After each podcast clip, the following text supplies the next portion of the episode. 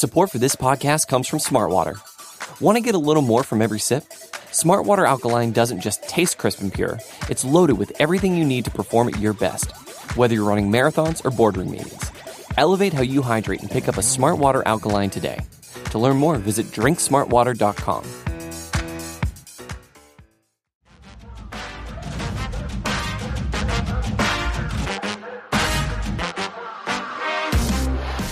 Welcome to Kingdom Keys, the official pregame podcast for Arrowhead Pride. I'm Nick Schwerdt with Price Carter, Maurice Elston, and Nate Christensen.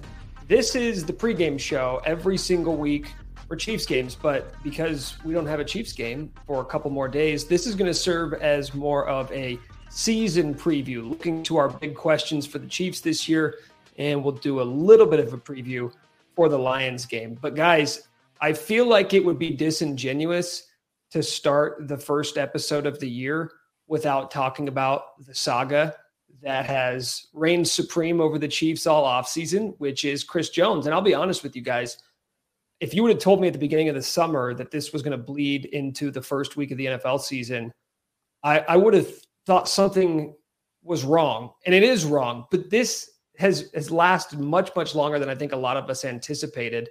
On Tuesday, the Chiefs placed Chris Jones on the reserve, did not report list.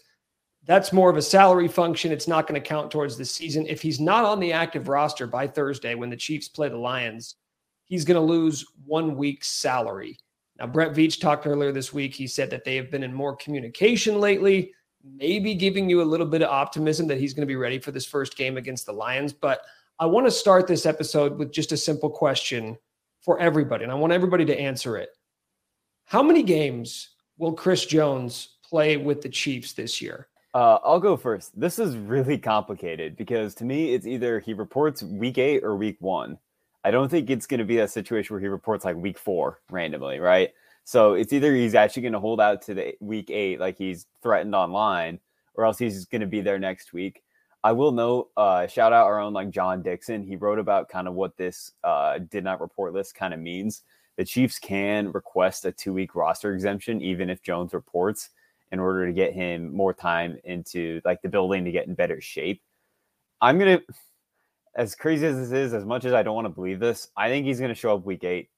I don't think this is getting resolved soon. Uh, I know Brett Veach mentioned those comments yesterday, but I, I'm not believing him. I think that every, you know, all the sources like James Palmer have said there's been no communication the past few days. I I think he's going to go into the season like this. I don't think there has been communication. And I, I don't think it's smart, but I think he's clearly thinking that if he holds on as long as possible to week eight, the Chiefs defense will struggle and he'll gain a little more leverage that way. I don't think it's right, but clearly that's what he believes. So what would that be? Nine games. So I'm, I'm going to go nine games. I, I can't believe I'm saying that, but I'm, that's where I'm at at this point. Okay. That's a, that's a scary proposition to think about this Chiefs defense without Chris Jones for half a season. Maurice, do you have any more optimism than Nate does? Yes, yes, yes. I'm I'm always leaning towards the optimistic side. I'm, I'm really hoping that something gets done and that he's in here week one. Um, I think it's going to have to do a little give and take on both sides. I think the Chiefs are going to have to give a little bit more than what they probably want to give, but I don't think they're going to reach that highest number is what Jones wants. Um, so I think if both parties give or take, because I do believe that Chris Jones wants to be here in Kansas City. And I also think that the Chiefs obviously want him here in Kansas City. So I think because both parties are there, that I I'm hoping they find a way to figure this out. Price, be the be the decider here. We've got optimism, we've got pessimism. Where are you at? Well, I guess I will just fill the glass to the middle, not half full, not half empty. I think that he probably plays 16 weeks. I think that this week he's going to come in at the last possible second, not really be in shape enough to play a game. They might dress him and maybe put, play him like 10 snaps. So I guess I could hedge and say 17. But I think truly getting true Chris Jones, probably 16 games. Ultimately, it just it doesn't make a lot of sense for him to start missing games. It's been well documented now that his tag number is going to be lowered by him missing games. All this is building up to Chris Jones hitting free agency next year. He's either like he's his value is at a peak right now. He is he's not going to have another year where he wins the Super Bowl, is you know top three in defensive player of the year voting, has 15 and a half sacks, and shows up in the biggest game of the year in Arrowhead the way that he did. It's just not possible. And even then, he would be another year older. So at this point, he's either going to recruit his value being at the high that is going to be right now, which means signing with the Chiefs, because there's basically no one who can trade for him, or he's going to come in and try to hit free agency when he's 30. Personally, I think the first idea is a little bit better because you're probably getting your maximum value. But if he wants to test free agency at age 30, probably after a little bit worse of a year, he can do that. But I'll go 16. So when it came out, I think it was at the beginning of the offseason that he wanted to be the second highest paid defensive tackle in the NFL. There was such a massive gap between what Aaron Donald was getting paid and at the time what the second highest paid D tackle was getting paid that it it didn't really provide a ton of clarity on the situation because you could look at 24 million and say, okay, well then he wants 12 million. But Aaron Donald's up there making close to $32 million a year, and the guaranteed money is almost $30 million more on his contract than it was on the next closest. I feel like a lot of people maybe initially took that as optimism to say, okay, there's a lot of room to get this done. But of course, as you mentioned, Price, like his value is at an all time high. He knows that. And I'm sure he's thinking to himself, no, when I said second highest paid, I didn't mean barely more than number two. I meant barely less than number one. So if this deal does get done, whether it's this week, next week, eight weeks from now, what do you guys think that final number looks like for Chris Jones? Um, if there is a deal that gets done with the Chiefs, and I, I'm not super optimistic on that happening, I'm gonna guess it'd be a lot closer to Aaron Donald than it is Quinnen Williams, because I guess unless Jones balks, which is entirely possible, um, I think next year he easily walks into free agency and gets more than Quinnen Williams. He might not get Aaron Donald in free agency. I think that would be that's just a that's almost like an outlier at this point. And Donald's an outlier player, so it makes sense. But he's easily exceeding Quinnen Williams. I think he gets at least like five offers for that almost immediately. I'm going to say if the Chiefs agree to a deal, it's going to be somewhere around like the 27, 28 million dollar a year mark. Uh, a little bit less than Donald, but still kind of in that upper tier. Guarantees, I don't know exactly. It, it just depends on the years. It, it's going to be closer to Aaron Donald at 95, maybe like 80 ish. But I think that those two will be in the middle. But I, I think it's going to be closer to Aaron Donald and Quinnen Williams, essentially. Yeah, I kind of lean towards the same thing. I'm thinking, um, I was thinking that, that, that to me, the milk, I think that I think the Chiefs probably are around the 27 mark right now. You know, nothing factual to say there, but I think they probably have something around the 27 mark out there. Um, I'm thinking more around the 29 with, with some type of the, the guarantee around in the 80s, like Nate said. I think that'll kind of be the middle ground that puts him in a well enough more of a 1B situation than a two. You know, I think that's kind of what he, what he wants to consider like John, like like Aaron Donald 1A and him 1B instead of like that clear two. That's how close he wants it. And I think the Chiefs, I think the Chiefs can get him there and will get him there. And the tough part about that is that based off his production a year ago, you could argue he is the best defensive tackle in football. And that's how the market dictates the value of guys like these.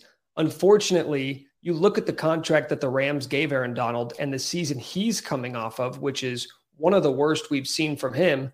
You do start to wonder okay, was that a bad deal by the Rams? Were they paying him for the production he'd given them the previous five, six years? Or were they paying him for what he's about to do? And it's important to note, too, Aaron Donald's, I think, two years, two full years older than Chris Jones is. So when you look at like what this player can be worth to your franchise, I feel like he's got a pretty strong case to be made for getting close to that number just based off what the market dictates his value is. Yeah, and I think, you know, we were talking about just what the Aaron Donald contract has done to the market. It's pretty reminiscent of what happened this offseason with Deshaun Watson's contract and Lamar Jackson. Um, now, obviously, there's a much different set of situations around Deshaun Watson that made the Lamar Jackson situation complicated. But really, the the Ravens almost basically had to tell Lamar, you know what, you try out to go and go and get it. And they did that by you know putting that transition tag on him. It didn't end up coming to fruition and he ended up coming home and getting his deal.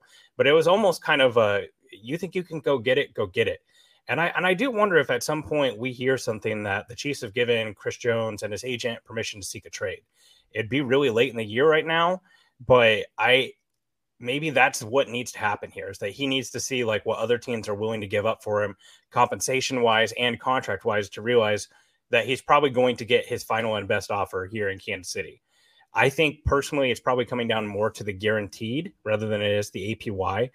This is kind of uncharted water for uh, Brett Veach. Basically, the only player that he's given this type of money to, and not even this type of money, because he's we saw today with an extension for TJ Hockenson that Travis Kelce, he's pretty cheap for the production he brings, and he's about the only player that's in his 30s that the Chiefs have played.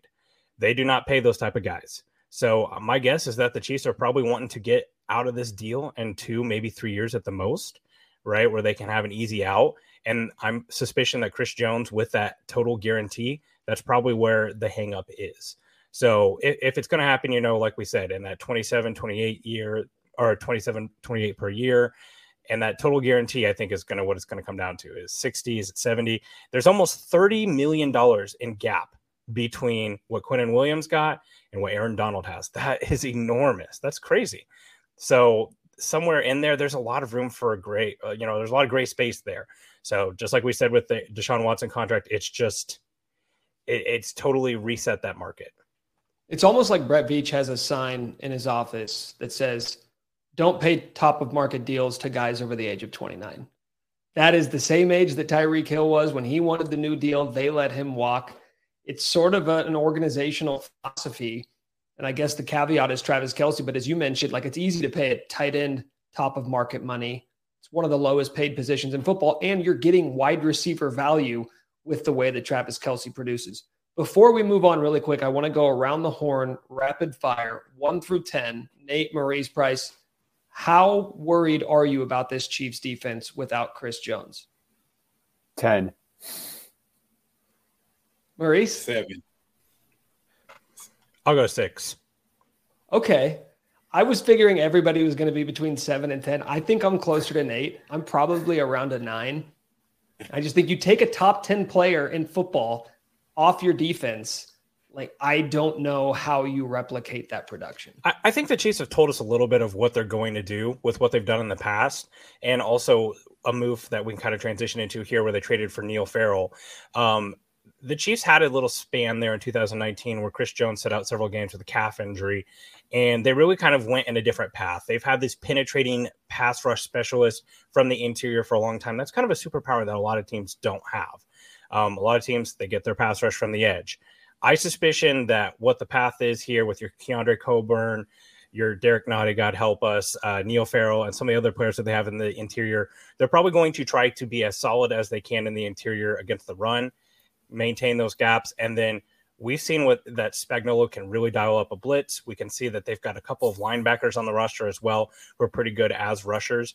I think that the, the amount of stunts and games they're playing on the defensive line will increase as well. I have confidence them be able to get pass rush at times. Now, the ultimate question though is if they have to generate pass rush via blitz or bringing other players, what's that going to do to the coverage? Can that hold up? It's, it's kind of a sliding scale. If they if they're having to send extra guys, they got to be able to hold up in coverage. So I'm not as concerned because I think that they can get pass rush in other ways, but it's not as great as it is rushing forward and covering. And that's that's what every defensive coordinator wants to do. All right, that'll be a good transition because since we don't have a game to look at, we all wanted to talk about the one big question that we each have for this Chiefs team heading into this season and you kind of touched on it there, Price, but I'll, I'll go back to you. What is the big question you have facing the 2023 Kansas City Chiefs?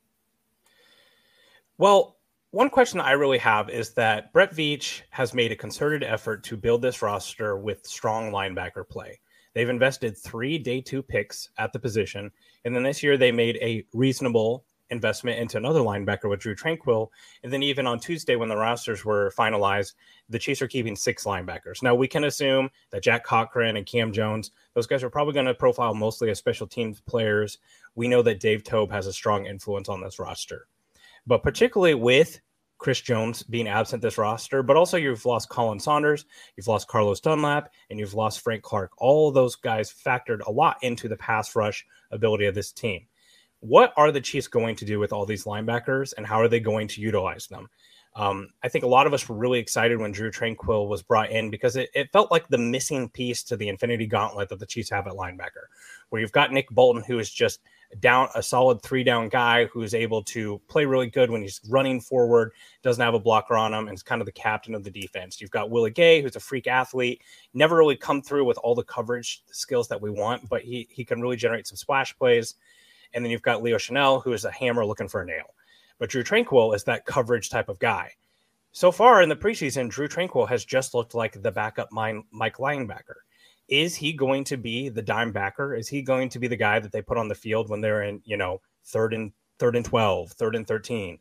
Or is he going to just mix in here and there? I, I can see it both ways where – Tranquill kind of feels like a guy that Spags would have a hard time quitting. Like Spags loves those good old crafty, be in the right place type of guys. I mean, you, if you squint, he kind of looks like Dan Sorensen even.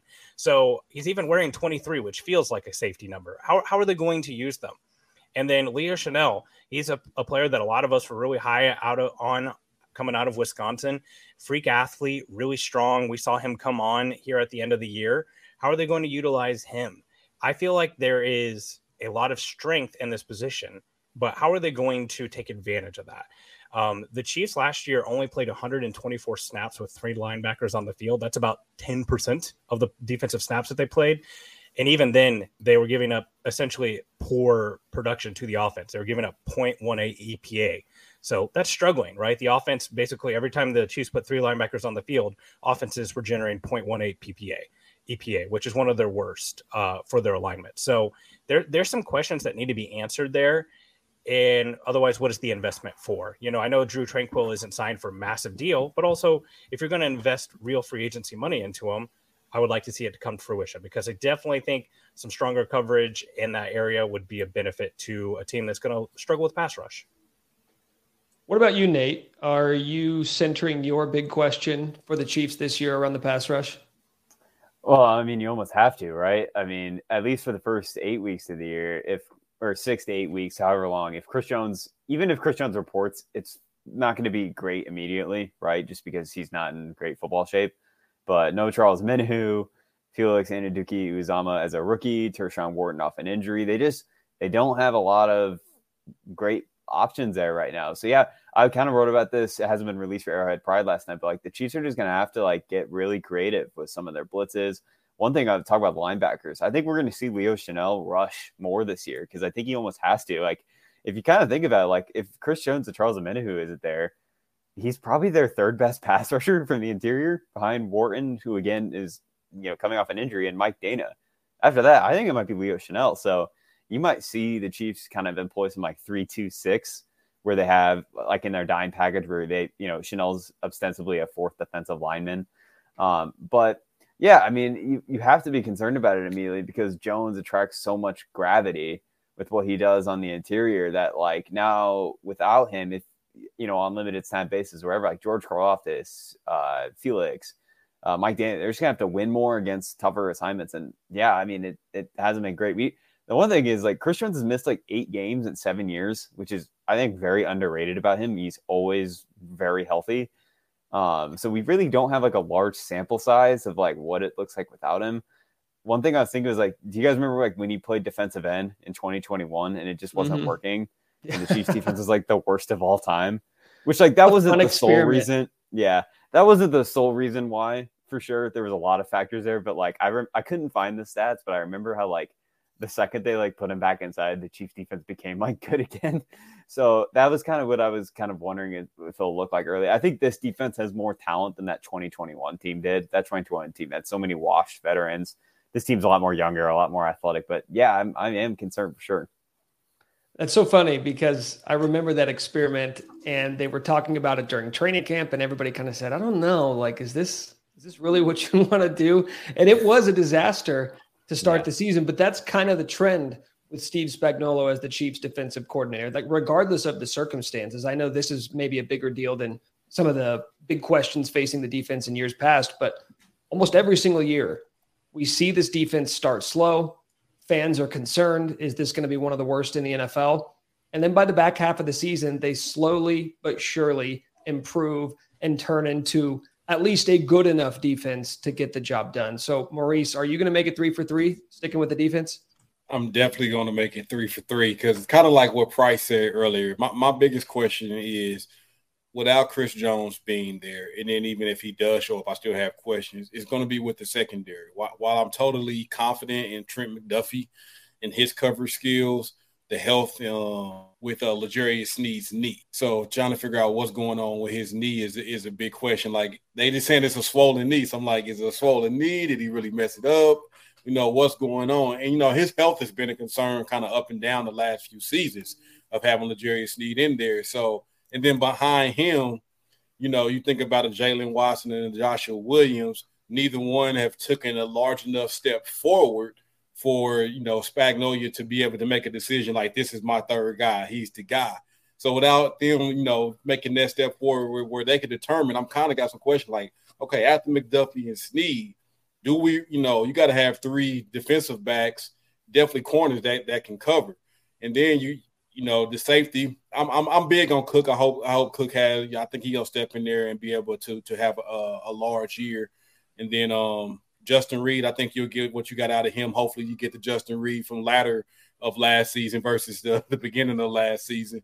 But I just got questions with no pass rush there. If we can't generate that pass rush to make their quarterback get to the ball, get you know, get rid of the ball quickly, can our young cornerbacks, because this is still a very young group, how can they hold up? um, with the quarterback having a little bit more time. So I just got questions around how our defensive backfield may look. Yeah, what's crazy about that that secondary is you get four rookies last year who were playing meaningful roles. And while it's really awesome to get great productive rookie seasons, ultimately you determine the success of a draft class based off of how many of these guys do we want to give a second contract to. And right now, I mean, yeah, we think Trent McDuffie will be one of those guys, but the jury's kind of still out on everyone because you can't just have a flash in the pan rookie year. You have to string it together, and you can't just be the same guy you were as a rookie. Like we expect Jaylen Watson, Joshua Williams, we had no expectations for them last year, but now because they did so well, it's like, how are you going to build on that your second season? And if and if you look at corner play too, it it, it is a year to year thing. Sometimes you can be the one of the best corners in the league, and then the next year you you struggle to make a roster. Um, I mean, would it surprise any of us if Chamarri Connor or Nick Jones or Darius Rush, who was just claimed from the Colts out of South Carolina, any one of those guys is a major contributor in the secondary throughout the year? I mean, I'd almost call for it. Joshua Williams has already beat out Jaylen Watson at this point, and those guys kind of battled back and forth throughout the year. Um, I, I think the thing that makes me the most confident about the secondary is they have stockpiled a lot of young athletic bodies who fit a profile that Steve Spagnuolo has proven he can make work. I feel like with the sum of the parts here, unless they're just ravished by injuries, they have enough that they can make it work. What we just need need is, you know, not a situation where they are just getting abused. And and I feel like they've got enough bodies that they're not going to.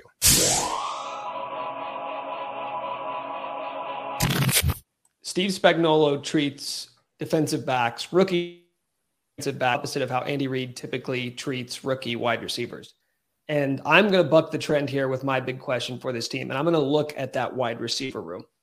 I think the biggest reason why the Chiefs have been able to not just get by, but ultimately thrive with a middle of the pack or even early in the season, you know, a bottom third defense in the NFL, because you're not talking about a good offense. You're talking about the best offense. And if this offense is going to do what it's always done under Patrick Mahomes and lift the defense up when they're struggling, they can't afford to be the fifth or sixth best offense. They have to be what they were last year, which is number one in points, number one in yards, number one in scoring percentage. This wide receiver room is the most unproven group that Patrick Mahomes has worked with, even going into last year. You lose Tyreek, you get Juju Smith Schuster. We had questions about the room, but with Juju, there was a little bit of stability that, hey, this guy's not going to be a flop. And he wasn't. Patrick Mahomes threw him the ball over 100 times last year, would have had a 1,000 yards if he wouldn't have gotten injured in that Jacksonville game. You lose that. My big question is where is that production coming from?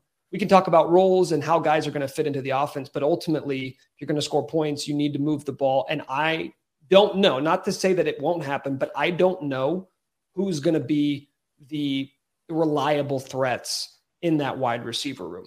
You go into the offseason thinking, and you hear all this stuff at the end of last year.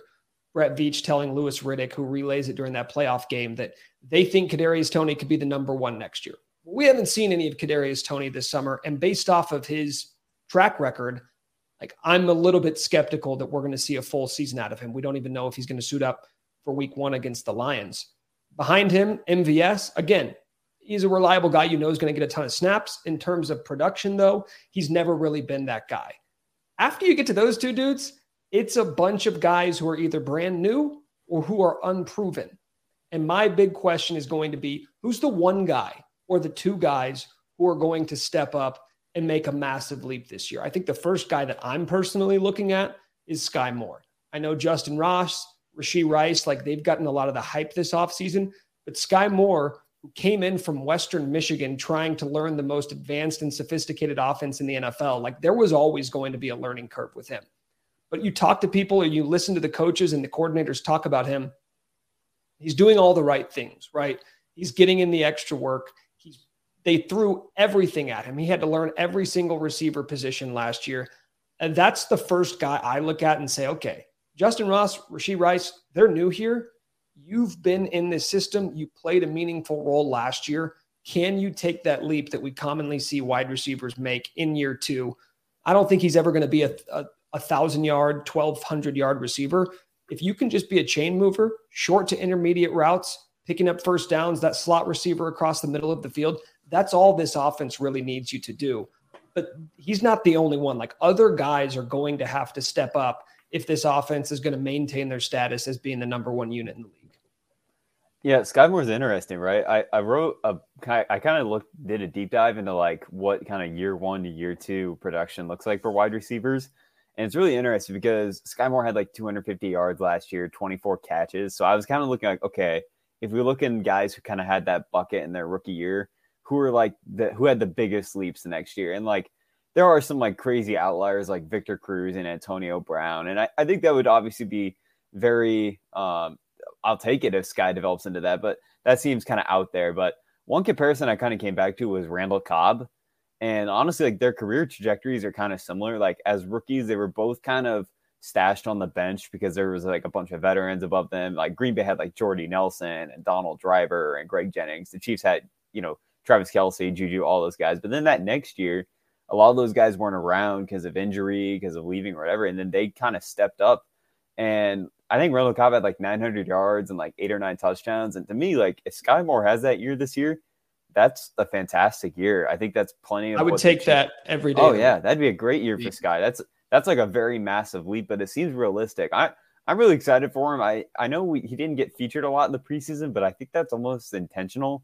I don't think the Chiefs want to put too much out there for defenses to kind of see before the season starts. But I honestly think next week he's going to get a lot of targets because he knows the offense. He's got the most talent of anyone, maybe not the most talent, but he's got the best combination of experience and talent on the roster for the Chiefs right now at wide receiver. So I think they're going to feature him often, and I'm really excited to see can, like can he swim or is he going to sink in this bigger opportunity? And to your point, Nick, with Travis Kelce, with Patrick Mahomes, with Andy Reid, if this organization has Skyy Moore, a second round wide receiver, Rashee Rice, a second round wide receiver, Justyn Ross, should have been a first round wide receiver if it wasn't for injuries, and Kadarius Toney, a, a first round wide receiver. If they can't make one of those four guys work, then someone needs to start picking wide receivers besides the current staff, you know. And I, all those things, those are just so many good positive things for wide receiver to develop that I feel confident that one of those guys is going to come out of here. We've seen the Chiefs literally feed Rashee Rice the ball during the preseason. What does that mean? I don't know. It, it, might mean something, it might mean nothing, but they've made a concerted effort to get the ball into his hands consistently. I think I think the best news here, like if we're talking about from the preseason that's the wide receiver position, it's that they made the wide receiver room Kadarius Toney proof. Before, like it, when you had Juju, when you had MVS, KT came in, he came out, he did his thing it was okay because they had enough bodies. But the way the wide receiver room felt when they were going into this year, you were relying on Kadarius Toney to be healthy. Now, if he's in, it feels like an added, you know, power up. It's like when you get that little star in a Mario Kart and you go really fast. It's like it's like a little added bonus, but you don't get to keep it all the time because you know he'll be injured again. But um, when he's there, it, it's going to be nice. They've made it KT proof. Yeah, I'm, I'm excited to see though. Really, I mean, I know he's been the the training camp camp darling in Chiefs Kingdom, just been rooting for Ross, but I'm really excited to see him because although he didn't play last year, but injury. This is still kind of from a from a mental rep standpoint, his second year in the offense. So I feel like he, he knows from a terminology and in a mental rep standpoint a lot of what's going on out there. I think as the season, I think he'll start off slow with just packages, kind of like Brett Veach handed to certain packages, but I think he really can develop into um, that true X receiver that we've been missing since Sammy Watkins, that she's been missing since Sammy Watkins has been gone. All right, we'll do this again. I want to go around the horn rapid fire one more time with wide receivers. I want to know who's the lead, who's the leading receiver on this team, and if there is a wide receiver that has a thousand yards for the Chiefs this year. Uh, Skyy Moore and no. I'm going to say Skyy Moore, and I'm going to say no. Are we talking from scrimmage or just receiving yards? Yeah, yeah, For receiving yards. receiving yards. Uh, no, I go Scott Moore will be leading, but I'll go no. I think he'll fall somewhere in that 900 range, slightly short, 800 to 900. I'm going to go no on a thousand yards. I'm going to say MVS. I think that he has Ooh. the most clear defined role here. And um, I think year two in the offense, I think he'll probably be what he's always been, which is about 600, 750 yards. He said Aaron Rodgers and Pat Mahomes is quarterback his whole career, but I think that, that he has the clearest path to success. If Mahomes can connect on some of those deep passes they missed mm-hmm. last year, you you yes. definitely might be right, Price. Yeah, I think I'm with I think I'm with Maurice and Nate. I I want to say Skyy Moore, and I want to say there's not a thousand yard receiver. But if there is a 1,000 yard receiver in a weird way, I don't think it's Sky or MVS. Like if you told me there is a 1,000 yard receiver on this team, then I'm going to guess that a guy like Rashee Rice or Kadarius Toney pops this year and they have a season that none of us are really expecting. And, and rookie wide receivers have really kind of turned around in the NFL here there for a long time, it was almost unheard of that you, wide, rookie wide receivers came in and had early success. That first kind of group was like Mike Evans, Kelvin Benjamin. Ironically, those guys came in and had thousand yard years kind of right off the bat. But there's there's a path for it. We've seen Ja'Marr Chase do it. Obviously, he's a, a crazy talent, but rookie wide receivers, it could happen. We may know early with Rice. All right. Normally, guys, we're doing this podcast a day before a Chiefs game, but with the season opener being on Thursday, We've got a little bit of time. It doesn't feel like a true pregame, but the Chiefs are not just having their season opener on Thursday. It's the NFL season opener when they take on the Lions. The Chiefs are currently six and a half point favorites in that game. We don't know who all is going to be suiting up, but at least it'll give us a chance to see the first unit really for an extended period of time that we didn't get a chance to see during the preseason. So what are your early vibes? Let's do an early vibe check here for season opener against the Lions, who were sort of this plucky team with Dan Campbell and Jared Goff at quarterback. They were this under the radar team that quietly had one of the league's better offenses last year. And of course, that means they are a sexy pick to potentially win their division or make a, another playoff push that came up just short a season ago. But how are you feeling with the Chiefs opening against the Lions? Uh, well, if you like points, I think you're going to like this game because I think there's going to be a lot of them. Uh, I'm not worried about the offense at all. I think the offense is going to go crazy next week. Uh, I'm not. I know the Lions added some people in their secondary this year, and I expect their defense to be a little bit better. But I definitely think people are going a little bit crazy about some of the guys on their defense. I, I don't think it's that talented still. Uh, and they like it's a defense. Don't want to dive too deep. Like they play like a lot of man coverage, but I don't think they have like the bodies to really do it, nor the defensive line to really like affect the Chiefs. So I think the Chiefs will score. On the other hand, I'm not sure how well the Chiefs will stop the Lions, especially the Lions are a great running team. They run a lot of play action. They're just kind of a ruthlessly efficient offense. And I, I, I'm going to have an article coming about it soon, like what the Chiefs do if Chris Jones would come out. But that scares me because the Lions, like, if you're having to play like two nose tackles on the field, which is the Chiefs are going to have to do, that's the way this defensive tackle room has looked they're not going to be able to rush the passer against play action very well. So Jared Goff's going to have a lot of time. And I'm just kind of worried about how that looks immediately. But uh, I mean, I think it'll be fun. I think it's going to be a fun game. But I, I'm a little bit more concerned than I was a few weeks ago when I thought Chris Jones would be playing in this game. The Vegas over under for this game is currently 53 and a half. So they Smash tend to agree. That's a big number. That's a big number. But yeah, if if we're to expect that the Chiefs' offense is going to come out like they normally do, remember the game against the Cardinals last year? It looked like a fourth preseason game with the way the offense was moving. Maurice, what's your big question for this one? Um, I'm I think we'll do fine. I think the Chiefs. I think the Chiefs will be fine. I think if they can get an early stop where where we where the Chiefs can go up a couple of scores, like a you know ten to fourteen points, that that that that'll make this game a lot more easier. They can make the Lions one dimensional, because Lions, if I'm not mistaken, have a couple of receivers that's going to be out right due to some some suspension. So I think that definitely helps the cause of, of, of, of on week one. So I think I think the Chiefs will be fine. I think they'll cover. I think they'll they'll win by about ten. Is what I what, what I'm thinking. I think it'll you know it'll be a high score, but I think eventually our offense will just be too much for him. Yeah, I'm guessing Jameson Williams knew that the line for this game 53 and a half. He's one of those receivers Maurice mentioning that uh, won't be suiting up for the Lions. Price, round us out, man. How are you feeling about the season opener? I feel like the Chiefs just have to go into this game and not lose this game. No team has gained more from it. I'm, guys, I'm telling you, if the Packers and Lions played at noon on that Sunday instead of Sunday night football, no one would be talking about the Lions the, the, way that they are. But because it was the last game that they saw and it's recency bias, all of a sudden the Lions are just this hype train. And yeah, Dan Campbell creates some really funny sound bites. And I, I get it. it. It's fun to root for a team that has just been like historically bad. But let, us like rewind the clock here a little bit. A couple years ago, like people thought they were taking Jared Goff and literally just going to eat his contract and like cut him or something. Like they thought they were just doing the NBA thing where they play so, pay someone to not play for them. Jared Goff is still Jared Goff.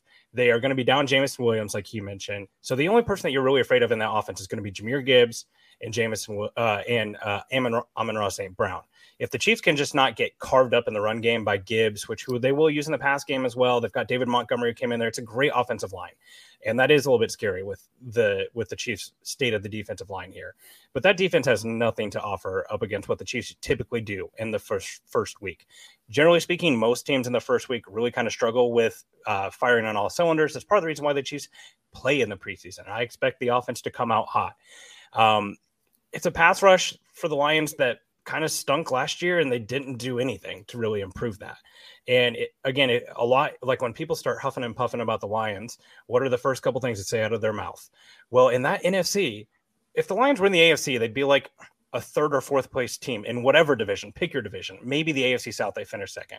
And then the other thing they say is, oh, in their draft, Brian Branch and Sam LaPorta and Jahmyr Gibbs and Jack Campbell, those players are all great. Their first game in the NFL is going to be in Arrowhead Stadium as the Chiefs are dropping a banner. As long as the Chiefs cannot, you know, trip over themselves in this game, they're going to be able to expose those rookies. And let's also mention that the rookie players, besides the linebacker position, those are positions that are really hard to come in and be successful in your rookie year. Tight end, linebacker, safeties. You're reading, you're reacting, you're blocking. You've got multiple jobs. So do I think that the Lions could have a better year? Yeah, who knows? Maybe they win 10 games and, you know, sneak up in the worst division in the NFL this year. But overall, I, I would say the Chiefs just cannot lose this game. So I take it you're not buying the Lions this year, Price. I mean, again, in the NFC, in that NFC, you know, I I personally will I've picked the Packers to win that division. I think that they might be a fringe playoff team, but people have just gone on and on and on about how they think that this is the next thing. And we've done this before, right? Kansas City, we've done this before. We've had a great roster and we've had a Jared Goff at quarterback, and all it does is it gets you good enough to maybe host a playoff game and lose in front of everyone. You're, you're not you're not winning more than two playoff games with that quarterback and that coach. This is just a little teaser for you because I know it feels like it's a pregame show. We've still got a few more days before the Chiefs officially kick off their season, but the next time we get together, we'll not only be recapping that Lions game, but we'll be talking about a week two matchup as well. So we'll have a lot for you the next time on Kingdom Keys, your official pregame podcast for Arrowhead Pride. For Nate, Maurice, Price, I'm Nick. Thanks for tuning in. We'll see y'all next week.